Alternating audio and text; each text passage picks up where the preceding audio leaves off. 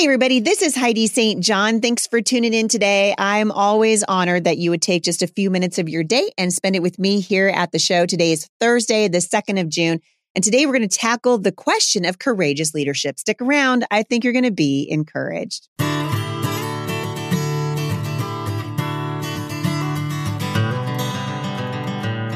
Well, I hope you guys are enjoying this podcast in video format. Uh, I'm enjoying bringing it to you. And today, as we've been doing for many of the podcasts recently, I'm going to have some images for you. So for those of you who, are used to listening to this on your uh, on your laptops or on your phones, check it out at Rumble and also at YouTube. And I hope you guys are blessed. Also, want to let you know that because it's the first of June, we've got a brand new session coming up at Mom Strong International. Brand new Bible study is going to launch on Monday. And I hope you guys are as encouraged as I am just to see a resurgence of people who really want to know God's word and get to be able to defend it and pass it on to their children. This is the legacy that God has asked us to give to our children is to know God's word and be able to encourage our children to know it as well. So check it out, momstronginternational.com. Well, I know you guys are watching the news. And so everybody knows by now that uh, Johnny Depp won his defamation lawsuit against his former wife, Amber Heard. That was all everybody was talking about uh, the other day when that when that verdict came out. But I was thinking about something else as I'm watching what's happening in the news and watching what's happening in churches again. I'm not going to go into it today. I think we, I think we touched on it uh, a couple of days ago here at the show, but there is a lot happening right now uh, in relation to leaders inside the church who either for one reason or another, they're either failing because of sexual sin or they've had embezzlement charges or whatever. And then you've got another uh, group of churches that are really just faltering and struggling to find their footing in the culture right now and failing to lead courageously. And leadership is what we're suffering from in the United States right now, a lack of leadership. And so I'm going to be spending a little bit of time talking to you guys about this issue today and why I think it is so important. Many, many times, my husband and I have had this conversation over the years about what it looks like to lead courageously. And you guys have heard me say this, and I believe it. Courage is contagious. Billy Graham said that when one man takes a stand, the spines of others are often stiffened, meaning if you guys can take a stand right where you are, uh, you're going to have an impact because every one of you has a circle of influence. And if you think of yourself as a leader and you start thinking about, well, what does that look like for me to become a leader, to step out and lead in my community? I actually think we're going to see amazing things happen. So I want to ask you, as you think about yourself as a leader, whether you're a man or a woman, or maybe you're a teen that's listening to this, have you ever had just a, a bad moment? I'm just to let you ponder that for a second. have you ever had a bad moment, like just a moment when you let yourself down?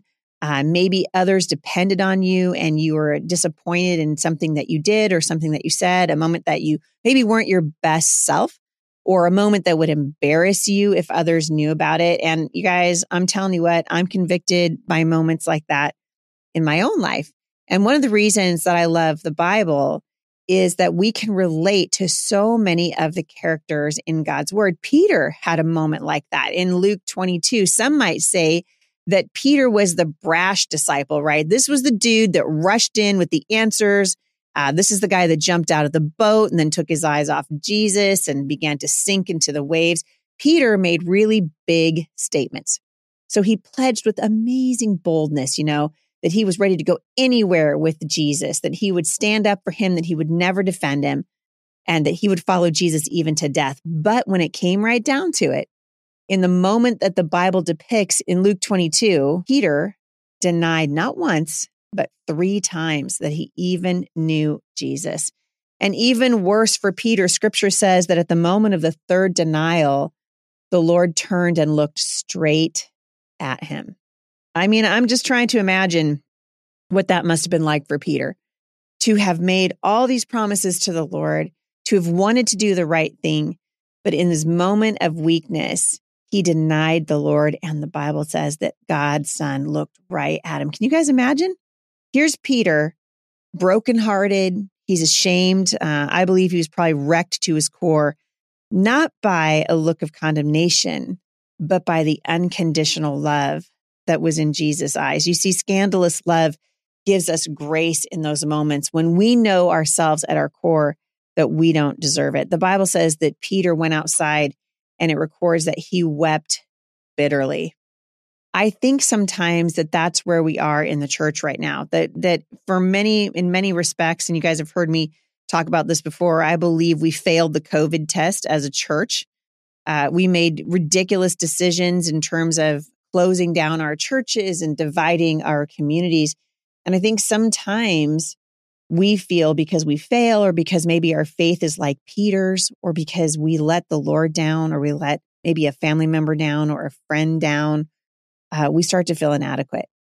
And I'm going to just encourage you for the next couple of minutes here that I have with you about faith, because if you want to be a leader, and maybe, and I'm not even necessarily talking about, you know, uh, becoming a leader in your church or even in your homeschool cooperative or in your in your neighborhood. I'm just saying we start in our families.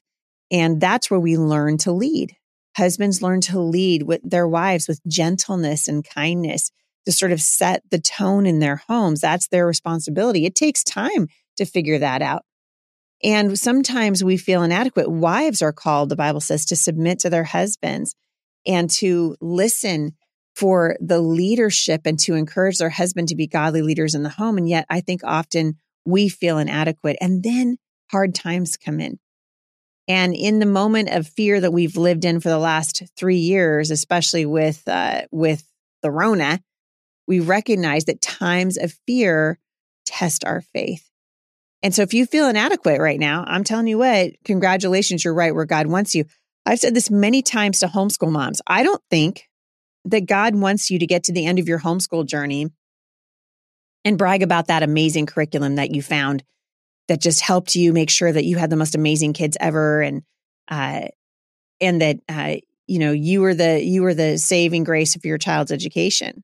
Nope.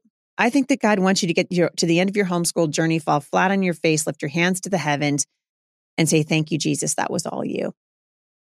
God wants us to give credit where credit is due. And I think this is largely why he picks people who are unlikely leaders, maybe even people who are inadequate. I think Peter fits that description. Here's this guy who really wanted to do what God wanted him to do, and he really wanted to follow Jesus. And when it came right down to it, he lacked the faith to do it. Why? Well, in many cases, Peter's case for sure, when he denied Christ, it was because he was afraid. And fear really does test our faith. Think about Moses and the inadequacies that he felt in Exodus chapter three. Remember, he's like, Who am I? You know, God's saying, I want you to let my people go. I want you to go back to the land of Egypt where you are wanted for murder and your family no longer uh, wants you because you have abandoned the Pharaoh and the family that uh, that God placed him in, right? That God saved his life in. And now God's asking him to go back, and God wants to use him to bring healing and hope to the people of Israel, to God's people. And yet Moses recognizes not what God's asking him to do. He's not looking at that. He's looking at his own inadequacies. And he's like, Who am I that I should go?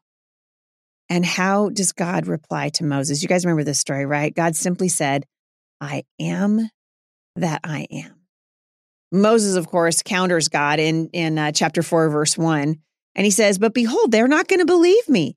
They won't hearken to my voice. God then responded by displaying his power through Moses' staff and his leprous hand. Moses submitted himself to God's calling to lead after a stern rebuke for criticizing the stammering tongue that God had given him. I think as Christians, every single one of us is called to lead. This is why I've uh, titled my podcast Off the Bench. This is why I love it when you guys send me your off the bench stories and you tell me what God's doing in your life.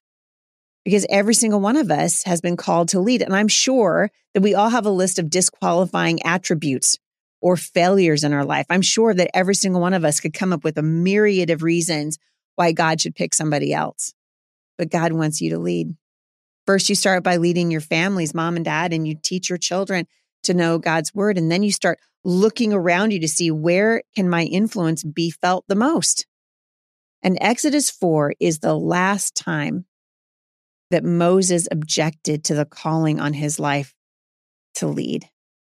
And he finally, he finally just settled his inadequacies by contrasting them with the power of God. And I think, you know, Moses was afraid, obviously. He didn't think that the people would respect him. He was worried about what was going to happen when he finally did make the decision to stand out and lead. And we see this over and over and over in the Bible. So I'm going to talk about fear for just a minute because you guys have heard me say this many times and I'm going to keep uh, I'm going to keep saying it as long as the Lord gives me breath. Fear is one of the primary enemies of a successful Christian life. We're going to take a quick break. I'll be right back.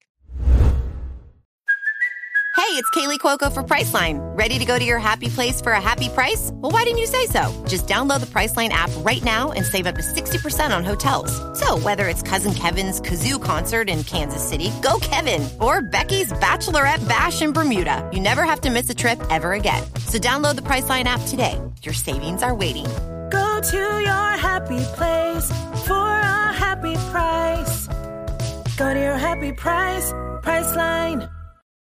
All right, so we're talking about leadership, and I want to get to sort of the core of why I think so many of us kind of stumble and falter out onto the field when God's calling you into a position of leadership. Maybe He wants you to be the goalie out on the field, and you're like, Yeah, no, I don't have the skill for that. And God's like, Yeah, no, you're the one. You're the one. But fear often derails us. So let's talk about that. I want you to think about uh, Nehemiah for just a minute.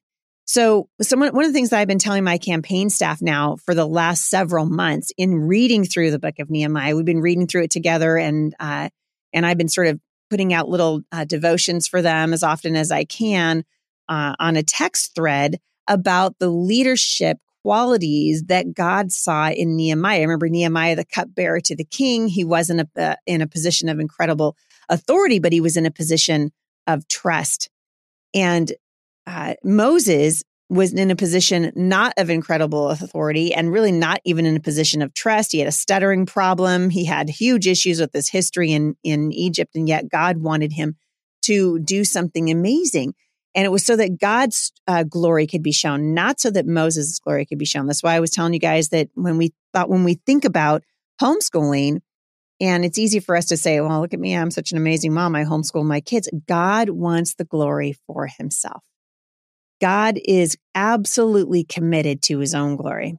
He wants you, he wants your life to bring him glory. He wants people to know about the saving grace of his son Jesus through your life, through the, all of the things that you go through, through your failures, through your fears, all of it.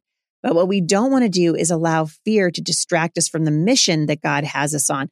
So, uh, Sanballat was the antagonist in the story of Nehemiah. I don't have time to go into it today, but there were Sanballat and Tobiah, these two dudes that were uh, absolutely after Nehemiah. And the Bible records that God had called him to uh, restore the wall around Jerusalem. I love that God is a fan of walls. Uh, and he had asked Nehemiah to go back uh, and uh, take take basically what is a leave of absence from being the cupbearer for the king, and to rebuild the wall around Jerusalem. Well, in so doing, he got enemies. Listen, you guys are going to get enemies. You really, really are. I just did a, a campaign stop. Was it last night? And uh, it was amazing. I mean, the spiritual battle, the implications of the battle that we are in right now, as as a it, it was plain to see. I mean, everyone could see it, you know. And we are called not to be distracted from the mission. The Bible says that Nehemiah had enemies from without and enemies from within.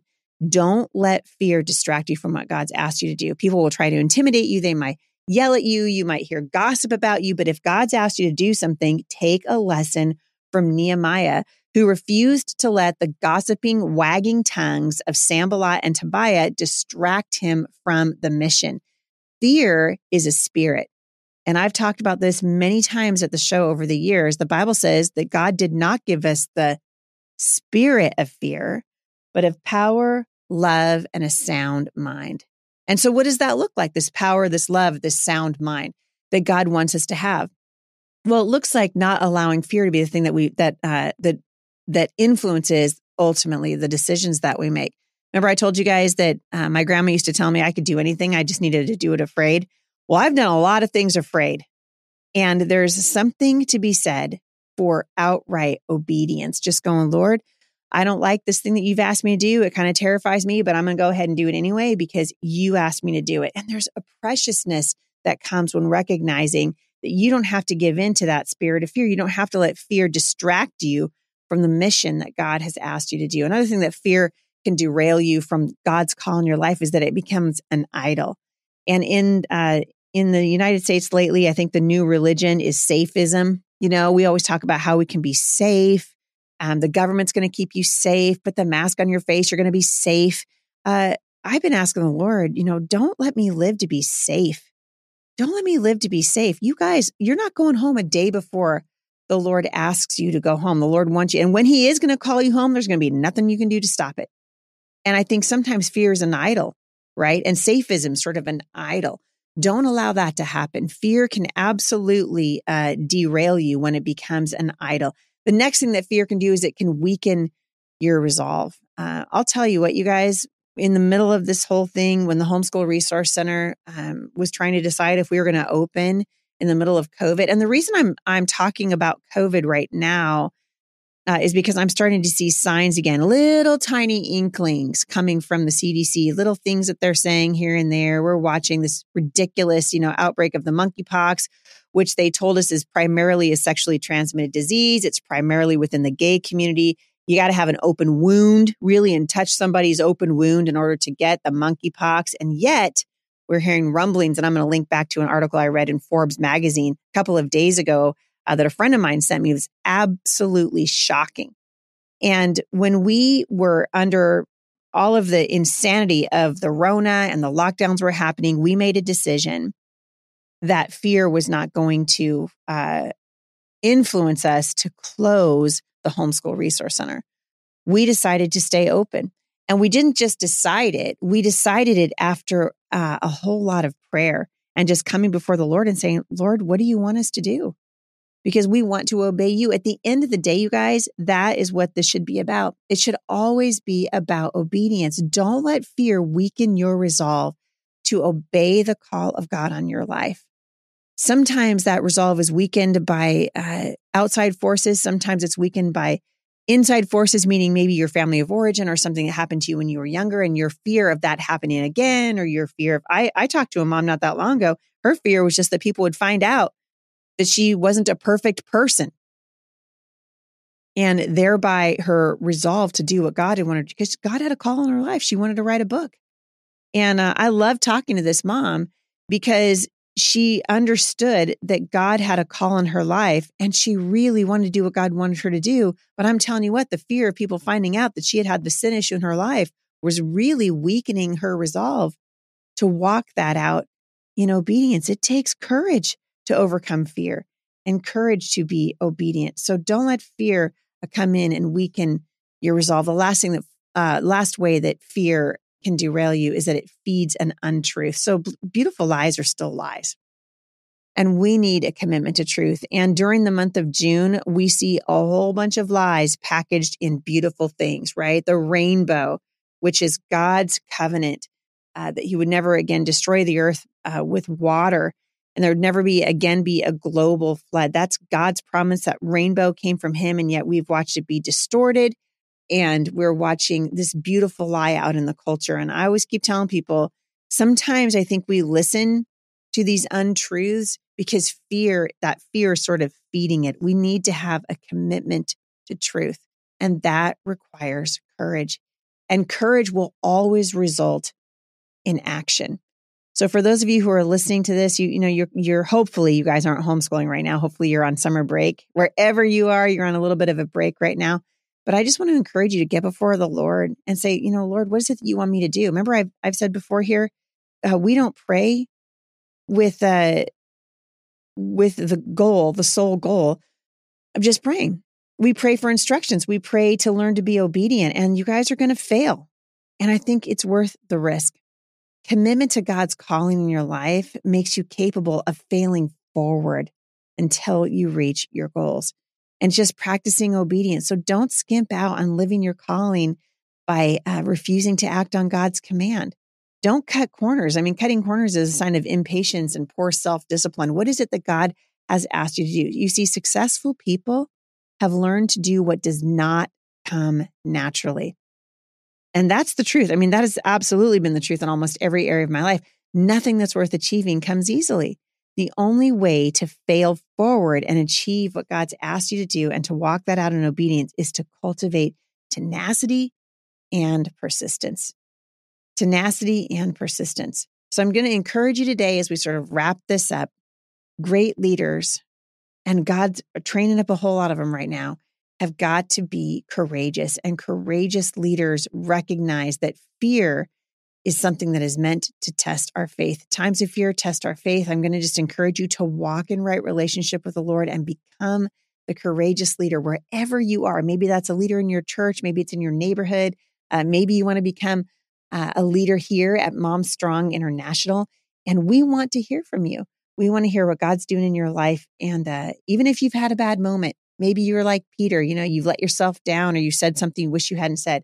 God's saying, I still see you. You're still valuable. You still have something to say. So bank on that and trust the Lord, you guys. We need courageous leaders in the country right now and in our churches more than we've ever needed them.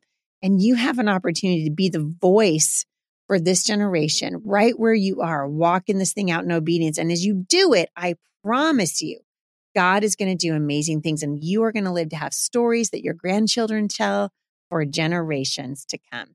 I appreciate you guys listening. Make sure that you check out the Bible study this month at momstronginternational.com. And I would love to hear your questions and your off the bench stories. I'm asking you guys to do something a little bit different, which is if you're willing uh, to be interviewed here at the Heidi St. John podcast and you'd be willing to tell people a little bit about your experience, we would love to hear from you. And uh, you can let us know what that looks like also at HeidiSt.John.com forward slash mailbox update. Have a great day, everybody. Thank you so much for listening. And I will see you back here tomorrow at the intersection of faith and culture.